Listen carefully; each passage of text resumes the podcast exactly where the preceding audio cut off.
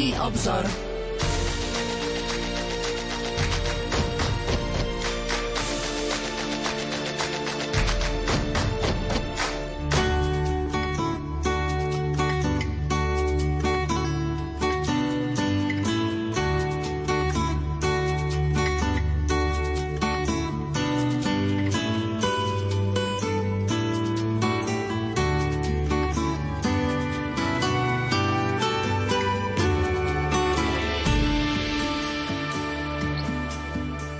Požehnaný útorkový večer, milí poslucháči, vitajte pri počúvaní relácie Duchovný obzor. Prežívame advent, čas očakávania a aktívnej prípravy. Prirodzenou súčasťou nášho života je rozmer očakávania. Predstavme si napríklad matku, ktorá je v požehnanom stave a ktorá s radosťou a napätím očakáva chvíľu, kedy jej dieťa uzrie svetlo sveta. Toto očakávanie je spojené s aktívnou prípravou na narodenie dieťaťa. Ďalšie očakávania rodičov sú viazané napríklad k jednotlivým štádiám vývoja dieťaťa, kedy začne chodiť, rozprávať, ako sa bude učiť. Mladí ľudia prežívajú veľké očakávania týkajúce sa ich životných partnerov alebo životného povolania. Aj na tieto skutočnosti je potrebná príprava. Náš život je plný očakávaní, nie je uzavretý. Očakávame rôzne udalosti, ale aj osoby, ktoré sú súčasťou nášho života. Advent pochádza z latinského slova adventus, čo znamená príchod. Je tiež časom očakávania a prípravy. Adventom začína nový liturgický rok. Liturgia adventu sa však formovala postupne od 4.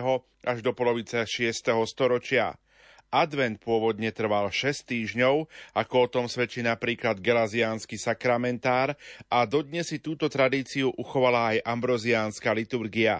Až v období pápeža Gregora Veľkého z konca 6. a začiatkom 7. storočia sa v rímskej liturgii ustálili 4 týždne adventného obdobia. Počas adventu sa pripravujeme na slávnosť narodenia pána. V tomto období sa pripomína prvý príchod Božieho syna medzi ľudí a zároveň je to čas, kedy sa ľudská mysel zameriava na očakávanie druhého Kristovho príchodu na konci vekov. Hoci sa toto obdobie spočiatku vnímalo ako obdobie pôstu, adventná doba je časom radosného očakávania. Tento rozmer radostného očakávania bol osobitne zdôraznený počas slávenia 3. adventnej nedele, ktorú tiež nazývame nedelou Gaudete, radujte sa. Toto pomenovanie vychádza z antifóny úvodného spevu, ktorá uvádza celé slávenie nedelnej Eucharistie slovami prevzatými z listu svätého Apoštola Pavla Filipanom. Radujte sa neprestajne v pánovi. Opakujem, radujte sa, pán je blízko tento deň môže byť v rámci liturgie použitá ružová farba, ktorou sa chce zdôrazniť rozmer radosti. Už o niekoľko dní nás čaká predvianočná rozhlasová duchovná obnova, ktorú bude viesť vladyka Milan Lach, pomocný biskup Bratislavskej eparchie. My sa na ňu duchovne pripravíme.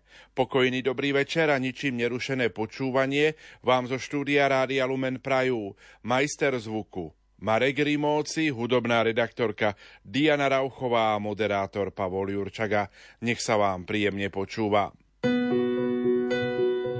V čase vrcholiaceho adventu pripravujeme pre vás predvianočnú rozhlasovú duchovnú obnovu. V Jeziu bude vladyka Milan Lach, pomocný biskup Bratislavskej eparchie.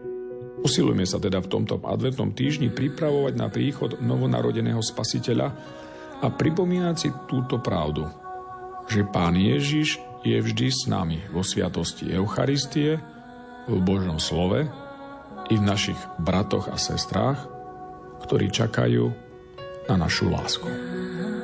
Nájdite si čas na stretnutie s pánom prostredníctvom nášho rozhlasového adventného kazateľa v piatok a v sobotu 22. a 23. decembra na vlnách Rádia Lumen.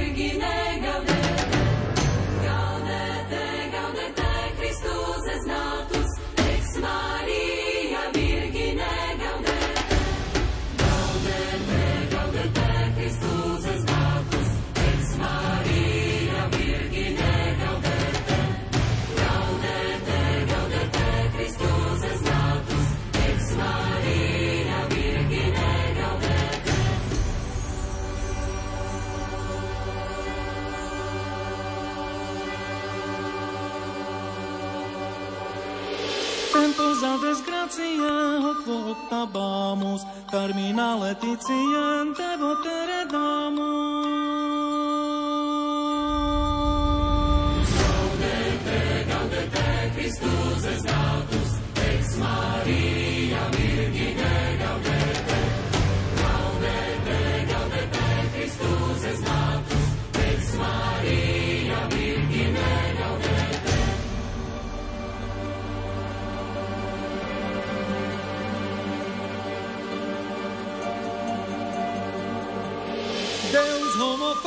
Est natura mirante, mundus renovatus est a Christo regnante.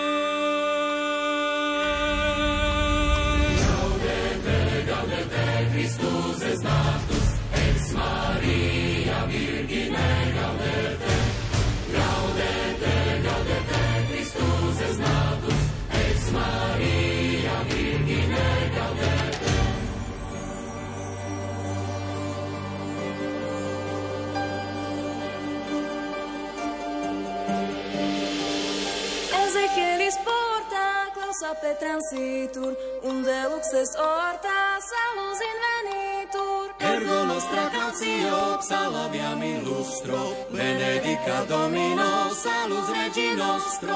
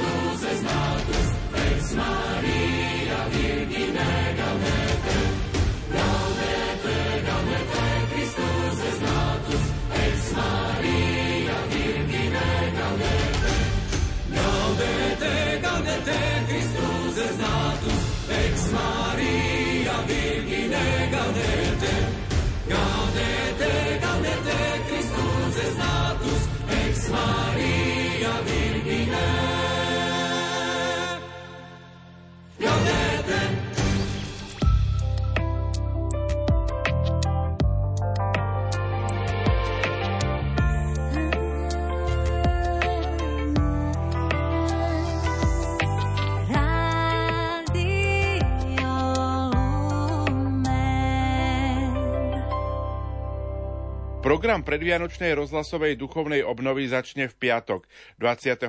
decembra večer o 18. hodine svetou omšou v Bansko-Bystrickej katedrále svätého Františka Ksaverského.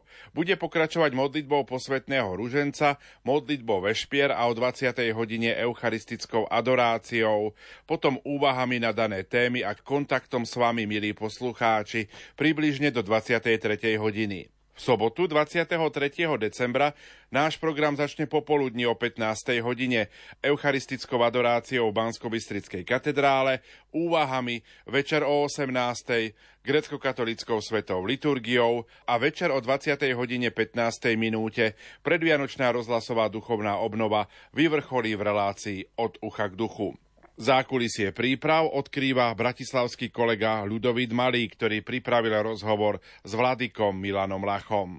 S akými pocitmi ste prijali úlohu exercitátora tohtoročnej predvianočnej rozhlasovej duchovnej obnovy?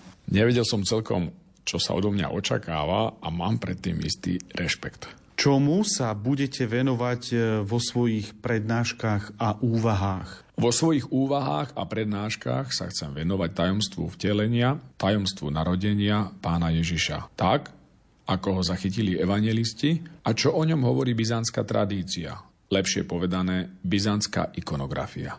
Čo máme chápať pod pojmom predvianočná rozhlasová duchovná obnova?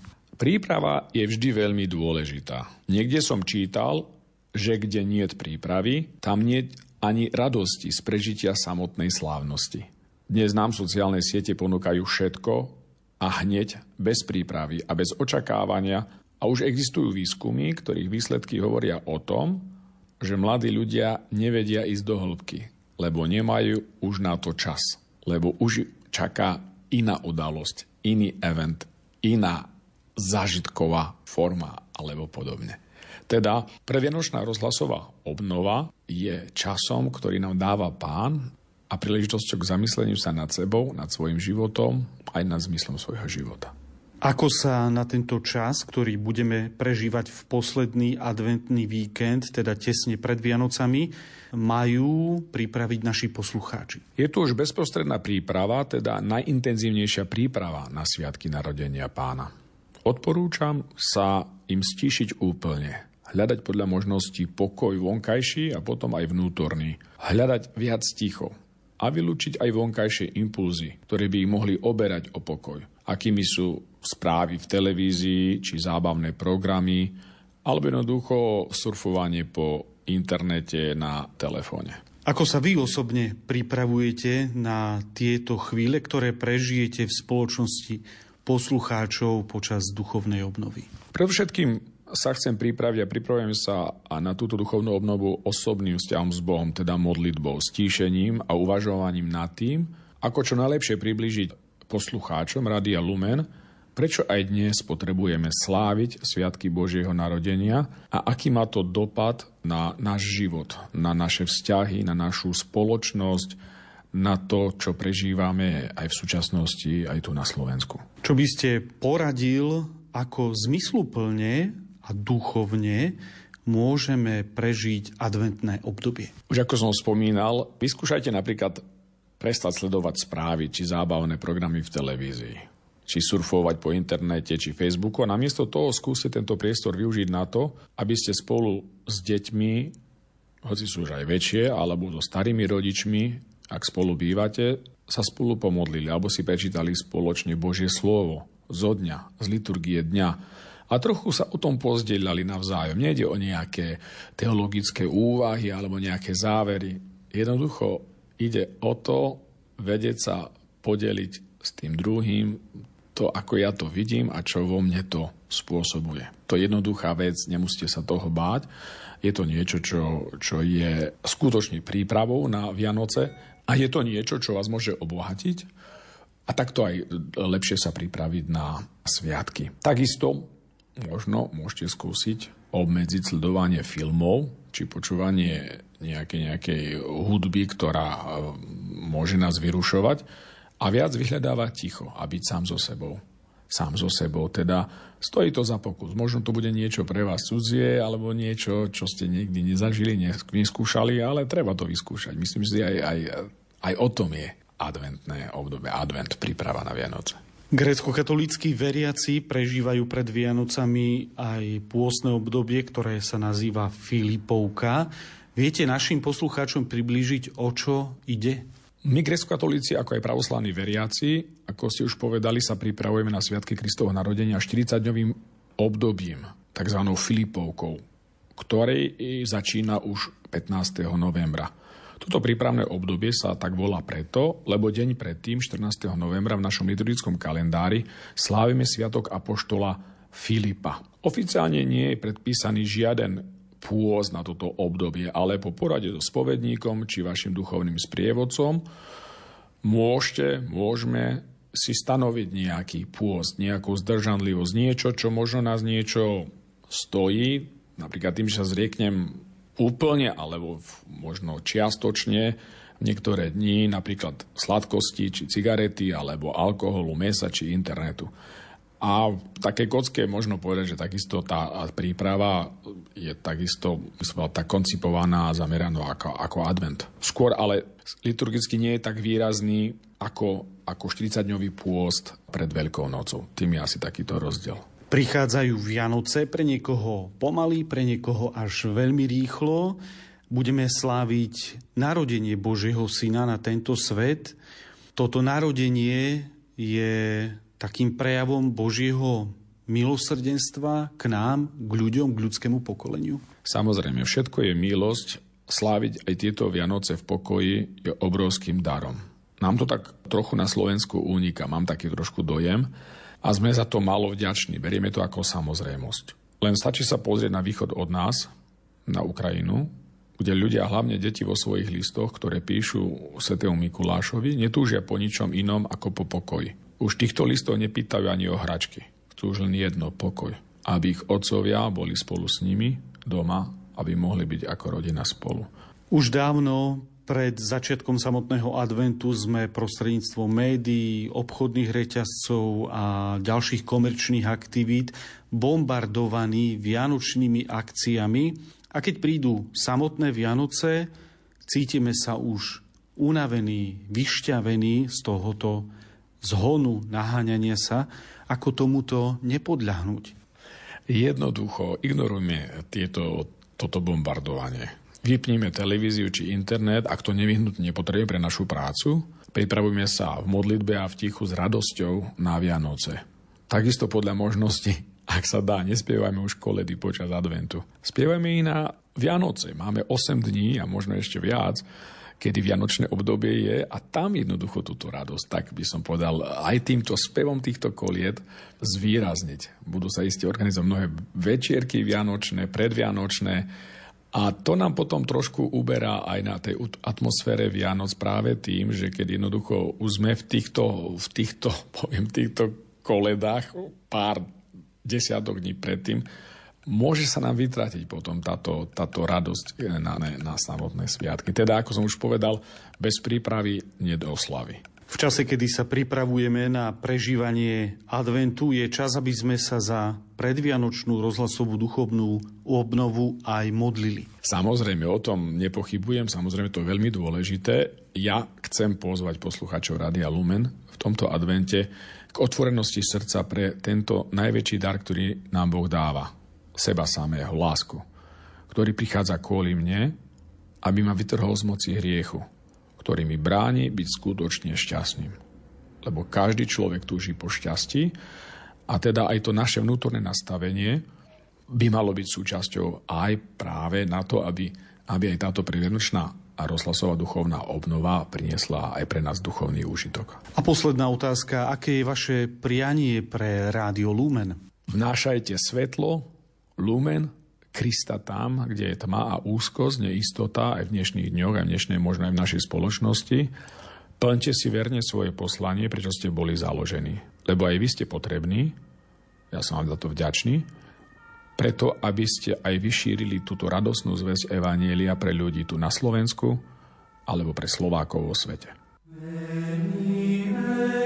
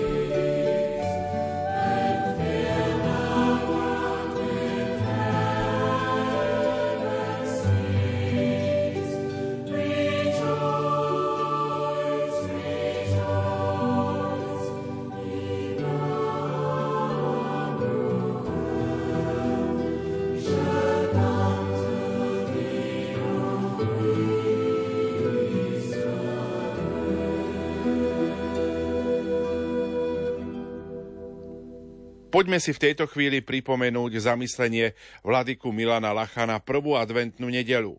Milí poslucháči Rádia Lumen, dnešnou prvou adventnou nedeľou sa začíname pripravovať na slávenie Sviatkov Kristovho narodenia. Evaneliové čítanie tejto nedele podľa evangelistu Marka je záverom Ježišovej reči o konci časov.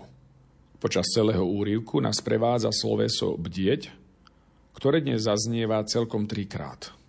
Opakom bdenia je spánok, ktorý je v tejto súvislosti symbolom lenivosti, ktorá nám bráni vykonať niečo dobré. Ježiš hovorí o tom, že pán domu príde nad ránom a uvidí, či niekto bdie alebo spí.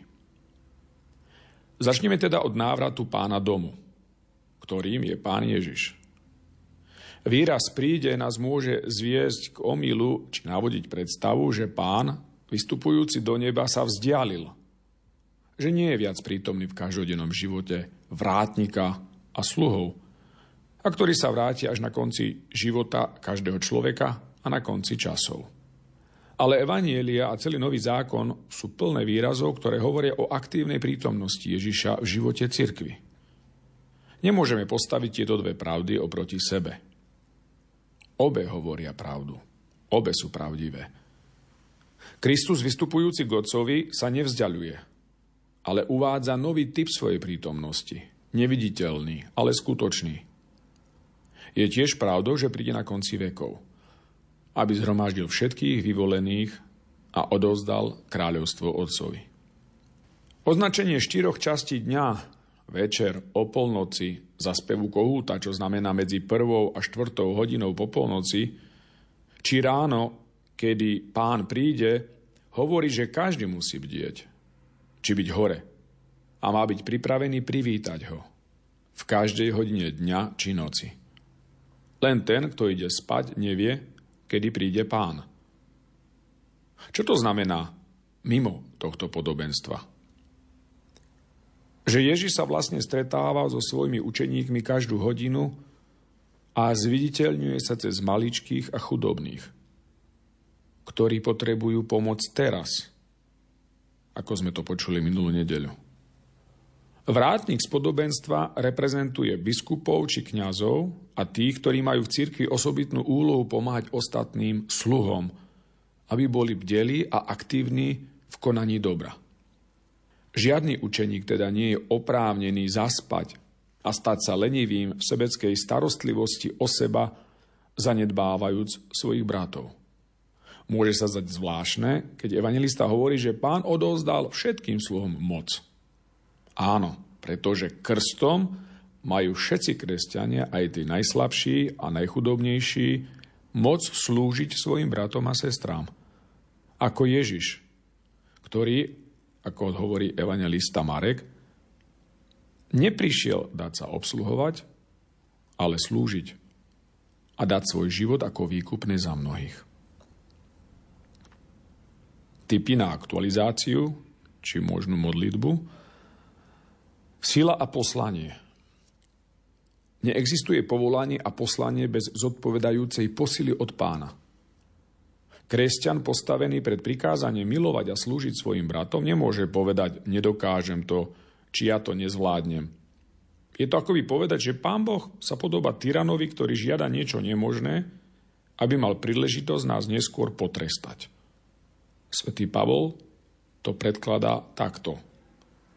Všetko môžem v tom, ktorý ma posilňuje. Filipánom 4.13 Bdejte.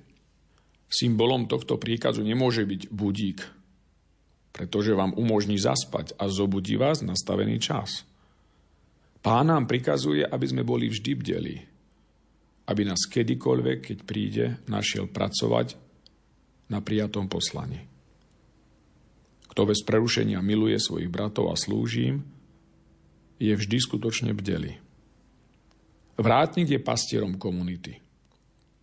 Má za úlohu bdieť, ako všetci ostatní čakajúci na pána, a okrem toho bdieť nad spoločenstvom.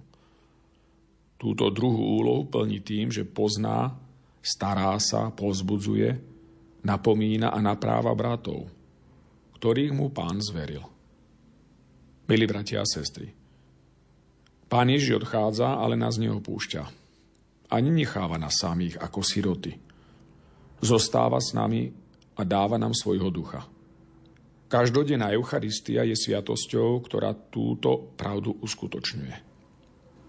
Usilujme sa teda v tomto prvom adventnom týždni pripravovať na príchod novonarodeného spasiteľa a pripomínať si túto pravdu, že Pán Ježiš je vždy s nami vo sviatosti Eucharistie, v Božom slove i v našich bratoch a sestrách, ktorí čakajú na našu lásku. Tu je zamyslenie vladyku Milana Lacha na druhú adventnú nedelu. Drahí bratia a sestry, Evangelium, ktoré čítame dnes na druhú adventnú nedeľu, je venované pamiatke Jána Krstiteľa a predchodcu, ktorý predstavuje svetu Ježiša Krista. Evangelium podľa Marka z prvej kapitoly, verš 1 až 8, nám opisuje strohú postavu Jána, ktorý pripravuje cestu, vola na púšti a ohlasuje krst pokánia. Jána oblečeného v ťavej srsti, živiaceho sa kobylkami a divým medom. Jána, ktorý oznamuje, že po ňom príde ten, ktorému nie je hoden rozviazať remienok na obuvi, ktorý nebude krstiť vodou, ale duchom svetým. Najlepšou prípravou na krst, ktorý udeluje Ježiš, je Jánov krst. Rovnako ako Jánovo kázanie je najlepšou prípravou na Ježišovo kázanie. Ako hovorí prorok Izaiáš, je hlasom volajúceho na púšti. Morálna čestnosť a pokánie za naše hriechy. To sú dve lekcie, ktorým sa v túto nedeľu môžeme naučiť pri nohách predchodcu. Čestnosť je dôsledok dokonalosti – Avšak vieme, že dokonalý je jedine Boh. A človeka stvoril na svoj obraz. A tak už tu na zemi máme odzrkadľovať dokonalosť stvoriteľa v pravde, dobrote a kráse. Čestný človek je zároveň aj duchovne krásny človek. Čestnosť je zároveň aj podmienkou cnosti miernosti. Pokánie sa tu chápe v zmysle obrátenia sa. To je zmeny smerovania, ktorá nastala keď sa človek kráčajúci určitým smerom obráti čelom zad. Tento obraz fyzického obrátenia a kráčania naspäť je v súlade s obrazom prípravy cesty pre pána, ktorú spomína prorok Izaiáš. V prenesenom zmysle pokánie znamená zmenu spôsobu života a myslenia. Svetý Cyril Jeruzalemský pripodobňuje pokánie k hadovi, ktorý mení svoju starú kožu prechodom cez úzky priechod – Hadovi to určite spôsobuje bolesť, no omladzuje jeho telo. Takto podobne sa pripravujú prijať krst všetci tí, ktorí konajú pokánie a sú pozvaní vchádzať úzkou cestou, zanechať starého človeka s jeho odevom a skutkami a oblieť si nového. Toľko Cyril Jeruzalemský. Morálna čestnosť, pokánie za naše hriechy, z neho vyplýva vnútorná a vonkajšia ľútosť, a tiež radosť z príchodu Spasiteľa. Sú témy, ktoré tvoria Jánovú výzvu i v túto druhú adventnú nedeľu. Počúvajme jeho hlas, ktorý volá na púšti. A usilujme sa aj my o skutočnú morálnu dobrotu a zmenu zmýšľania, ku ktorej nás pán cez svojho predchodcu dnes pozýva. keď sú dni najtmavšie, noci najdlhšie a vietor najchladnejší, pamätaj človeče, že práve to je čas, ktorý si vybral Boh, aby prišiel na svet. Predvianočná rozhlasová duchovná obnova s vladykom Milanom Lachom z Bratislavskej eparchie. Ja chcem pozvať posluchačov Radia Lumen v tomto advente k otvorenosti srdca pre tento najväčší dar, ktorý nám Boh dáva. Seba samého, lásku ktorý prichádza kvôli mne, aby ma vytrhol z moci hriechu, ktorý mi bráni byť skutočne šťastným. Lebo každý človek túži po šťastí a teda aj to naše vnútorné nastavenie by malo byť súčasťou aj práve na to, aby, aby aj táto previanočná a rozhlasová duchovná obnova priniesla aj pre nás duchovný úžitok piatok 22. decembra od 18. hodiny a v sobotu 23. decembra od 15. hodiny bude naša duchovná príprava na Vianoce. Príjmite prosím naše pozvanie. Teraz budete počúvať zamyslenie vladyku Milana Lacha na tretiu adventnú nedelu. Drahí bratia a sestry, na tretiu adventnú nedeľu evangelista Ján v dnešnom evanieliu pred nás kladie dôležitú otázku. Kto je Ján Krstiteľ? Je to jediné evanielium, kde Ján Krstiteľ hovorí jasne, že kňazi a leviti poslaní Židmi z Jeruzalema sa ho pýtajú, kto si ty? A on vyznal a nič nezaprel.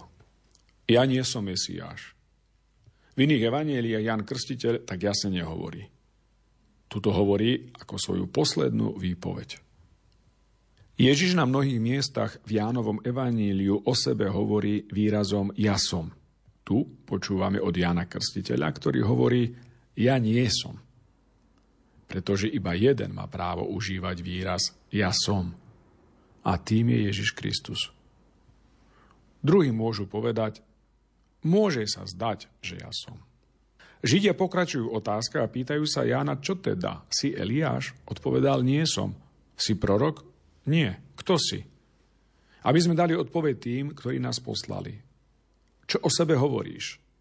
Povedal, ja som hlas volajúceho na púšti. Vyrovnajte mu chodníky, ako povedal prorok Izaiáš. Kto si? Ja som len hlas. Prečo Ján o sebe hovorí, že on je len hlasom, ktorý volá na púšti v porovnaní s tým, čo Evangelium hovorí o Ježišovi Kristovi? Kto je Ježiš Kristus? On je telo. A slovo sa telom stalo a prebývalo medzi nami. A Ján je len hlas, ako by hovoril, ja vám prinášam Božie slovo, ale ja nie som vtelené Božie slovo. Ja som len hlas. Ako keby sa to týkalo ešte starého zákona, kde Boh hovorí so svojim ľudom hlasom. Tela ešte nie.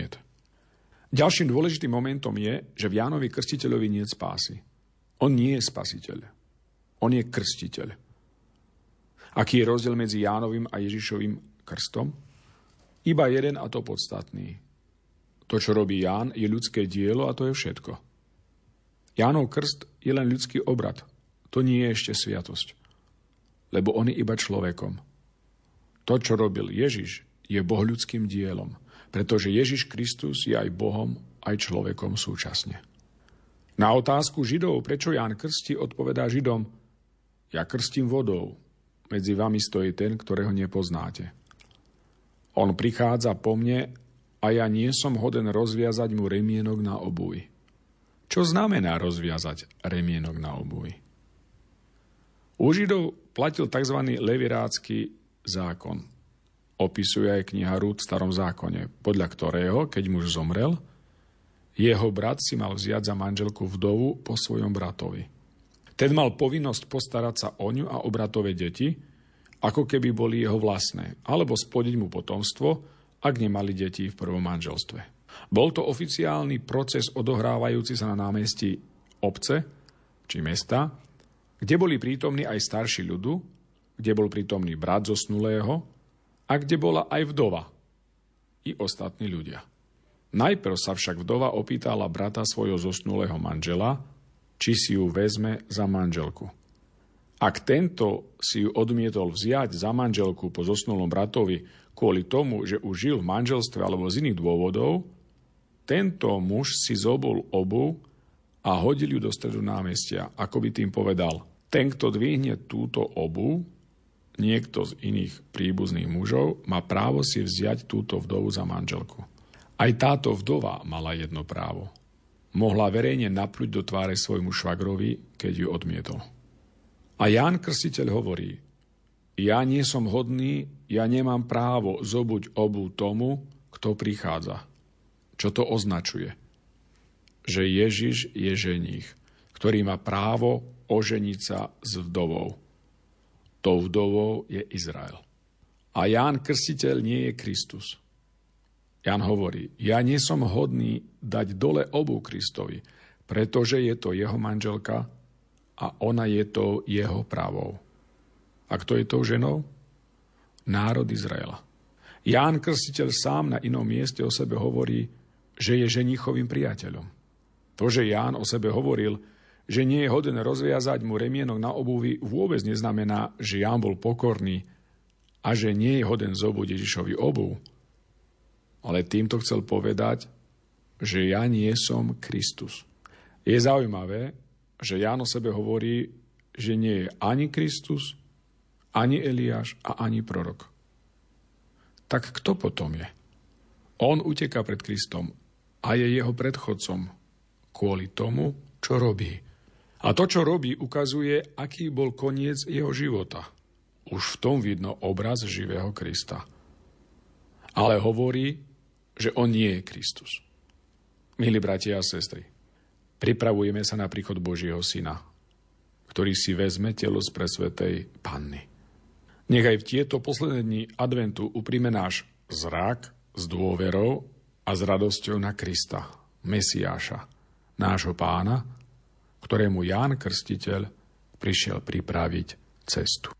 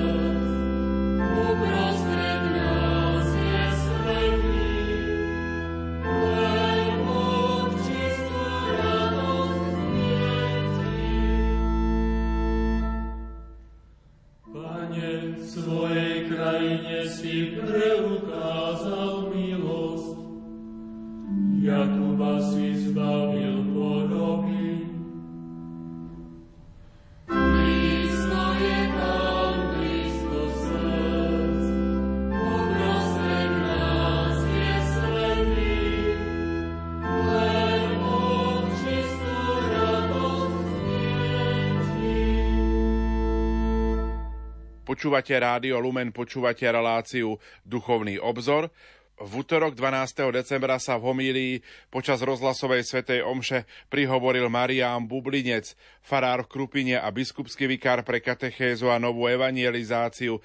Nech sú jeho slova aj pozbudením k príprave na našu predvianočnú rozhlasovú duchovnú obnovu. Drahí bratia a sestry, milí katechéti, milí poslucháči Rádia Lumen, dnešné Božie slovo v podstate dá sa povedať, ako vždy nám kladie niekoľko takých dôležitých otázok, ktoré si môžeme položiť na začiatku a hneď prvú, ktorú by som tak položil, by bola tá, že v dnešnom prvom čítaní sme počuli o tom, ako hlas z knihy proroka Izaiáša hlas volajúceho na púšti, pripravte cestu pánovi na púšti, vyrovnajte mu chodníky, nášmu Bohu na pustatine. Taká otázka je, že prečo by sme mali pripravovať cestu pánovi, že či keď mu ju nepripravíme, či nepríde k nám. A my na ňu vieme už odpoveď, pretože my vieme, že cestu sme nepripravovali a pán prišiel. Pretože on nie je závislý od toho, či mu pripravíme cestu. Je Emanuel, Boh s nami. Boh prišiel na tento svet, či sme mu my pripravovali cestu alebo nie, či sme ho čakali alebo nečakali, či sme po ňom túžili alebo netúžili. Boh prišiel, pretože nás nekonečne miluje, pretože On túži po nás. Pretože On je nekonečná láska a neexistuje žiadna prekážka, ktorú by neprekonal z lásky k nám. Teda prišiel na tento svet, a keď mu my máme pripraviť cestu, tak mu ju nemáme pripraviť preto, aby, aby mohol prísť, lebo ako sme vraveli, on prišiel už. Máme mu ju pripraviť preto, že existuje také riziko, že on príde a my sa s ním nestretneme. Že my budeme mať nejakú bariéru, možno, že niečo, čo bude prekážať nášmu stretnutiu s ním. A preto máme pripravovať cesty nášmu pánovi, aby vtedy, keď príde Boh s nami a keď tu je Boh s nami, Emanuel Boh s nami, aby sme sa s ním mohli stretnúť, aby sme sa s ním stretli. Otázka je, že čo je tá prekážka, ktorá by mu prekážala, alebo ktorá by nám prekážala stretnúť sa s ním. To je naša slobodná vôľa, ktorá by mu mohla povedať, nepotrebujem ťa. Nepotrebujem, aby si prišiel do môjho srdca. Prišiel si medzi nás, ale nepotrebujem, aby si vošiel do mňa. Aby si prebýval v mojom srdci, pretože ja si poradím aj bez teba. To je prekážka, ktorá by mohla prekaziť moje stretnutie s ním, ale nie jeho príchod. On príde a prichádza, prišiel už a prichádza stále a bude klopať niekedy možno celý život na srdce človeka vo svojej nekonečnej láske a dúfajúc, že mu ten človek otvorí. On by mohol v úvodzovkách povedané vykopnúť dvere. On je nekonečne mocný, on môže spraviť aj to, že vojde do nás na silu. Na čo je na, vzťah, ktorý by bol na silu? Na čo je vzťah, ktorý by bol nedobrovoľný, ktorý by musel byť? taký vzťah neexistuje, alebo ak existuje, tak je úplne zlý. A Boh je ten, ktorý nás nekonečne miluje a chce prísť. A teda nás pozýva k tomu, aby sme, aby sme vyplnili doliny. Každá dolina nech sa zdvihne, každý vrch a kopec znížia. Som sa na chvíľočku zastavil pri tej doline. Čo znamená tá dolina? Sú, doliny sú, sú možno, že diery na ceste, tak by sme ich mohli prirovnať. Dolina je to, čo nám chýba. Dolina je to, čo nemáme.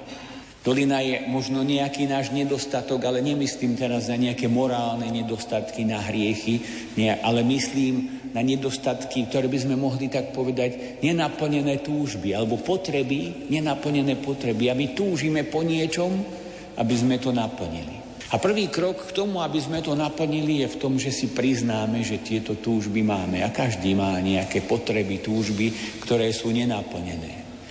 A teda prvý krok je k tomu, áno, pane, mám vo svojom srdci, mám vo svojom srdci veľa dier, veľa túžob, veľa potrieb a chcem ich naplniť.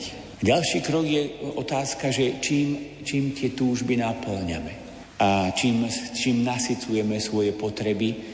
A my si musíme priznať to, že sme sa nechali oklamať touto dobou a preto je dôležité modliť sa aj neuvede nás do pokušenia, lebo jedno z najväčších pokušení tejto doby je presvedčiť nás, že ja môžem tú dieru v sebe, tú túžbu zaplniť nejakou vecou, niečím hmotným. A robíme to, lebo si dávame tie odmeny, kupujeme si veci, tešíme sa z nich. Je to v prírodzenosti našej. Zároveň si musíme uvedomiť tú dôležitú vec, že ako náhle po niečom túžim a už to mám, prestávajú to byť pre mňa atraktívne, už to nie je príťažlivé. Jedna pani to tak vyjadrila, že som si kúpila šaty, ktoré boli vo výklade také nádherné a keď som si ich zavesila doma v skrini, vôbec sa mi nepáčili už. Lebo už to mám. Čokoľvek mám, po čom som túžil, ak je to vec, chvíľu sa s tým viem tešiť, ale potom mi to ostáva všedné, zostarne to. A tak máme staré autá, máme staré bicykle, máme staré šaty, máme staré svetre, máme všetko staré a tým vyjadrujeme, že by sme potrebovali niečo nové. Ale jedna vec je, čo sa vymyká z tohto a že tá túžba, keď máme niečo staré a povieme to, napríklad mám starého priateľa, keď poviem, že mám starého priateľa, tak to neznamená, že ho chcem vymeniť za iného, ale to znamená, že Starý priateľ je ten, ktorý so mnou veľa prežil a veľmi si ho vážim. Starý bicykel dám do šrotu, starého priateľa nedám do šrotu, ak som normálny. Pretože starý priateľ je obrovský dar. Priateľstvo, skutočné, opravdivé priateľstvo je obrovský dar. A to nám hovorí, že to, čo naplňa naše vnútro, nie sú veci, ktoré, z ktorých sa chvieme chvíľu potešiť, ale potom už prestanú byť pre nás príťažlivé. To, čo naplňa naše vnútro, sú vzťahy a tie medziludské vzťahy, do ktorých tak málo investujeme. Aj v dnešnej dobe a možno, že aj v tejto adventnej dobe tak málo dávame do medziludských vzťahov a hoci oni jediné naplňajú ľudské srdce natrvalejšie ako veci. A tiež musíme povedať, že natrvalejšie, pretože natrvalo nás naplní iba vzťah s Bohom. A to je ten ďalší a nádherný vzťah, ku ktorému smeruje aj prorok Izaiáš a Jan Krstiteľ nakoniec, ktorí hovoria, Vyrovnajte tie doliny, zaplňte tie svoje diery a nie vecami, vzťahmi medzi ľudskými, hlbokými, krásnymi, priateľskými a vzťahom s Bohom samozrejme, to je, to, to je ten vrchol, ktorý my máme a už väčší neexistuje. Vzťah s nekonečným Bohom je najväčší nekonečný dar. Takže je to také pozvanie k tomu, o ktoré sa môžeme snažiť a možno, že jedna jediná otázka nám z toho tak vyjde, ako trošku také spytovanie svedomia, investujeme do vecí alebo investujeme do vzťahov. A na príhovor pani Márie Guadalupskej si prosme práve to, aby sme investovali do vzťahov s ľuďmi a do vzťahu s Bohom. Amen.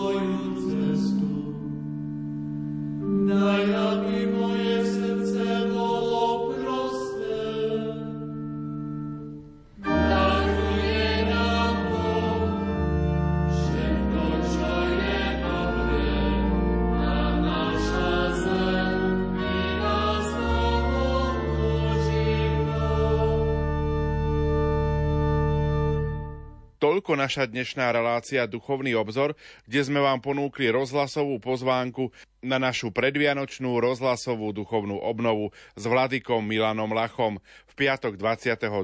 a v sobotu 23. decembra. Veríme, že tento čas prežijete spolu s nami. Za pozornosť vám tejto chvíli ďakujú majster zvuku Marek Rimóci, hudobná redaktorka Diana Rauchová a moderátor Pavol Jurčaga. Dobrú noc a do počutia. Rád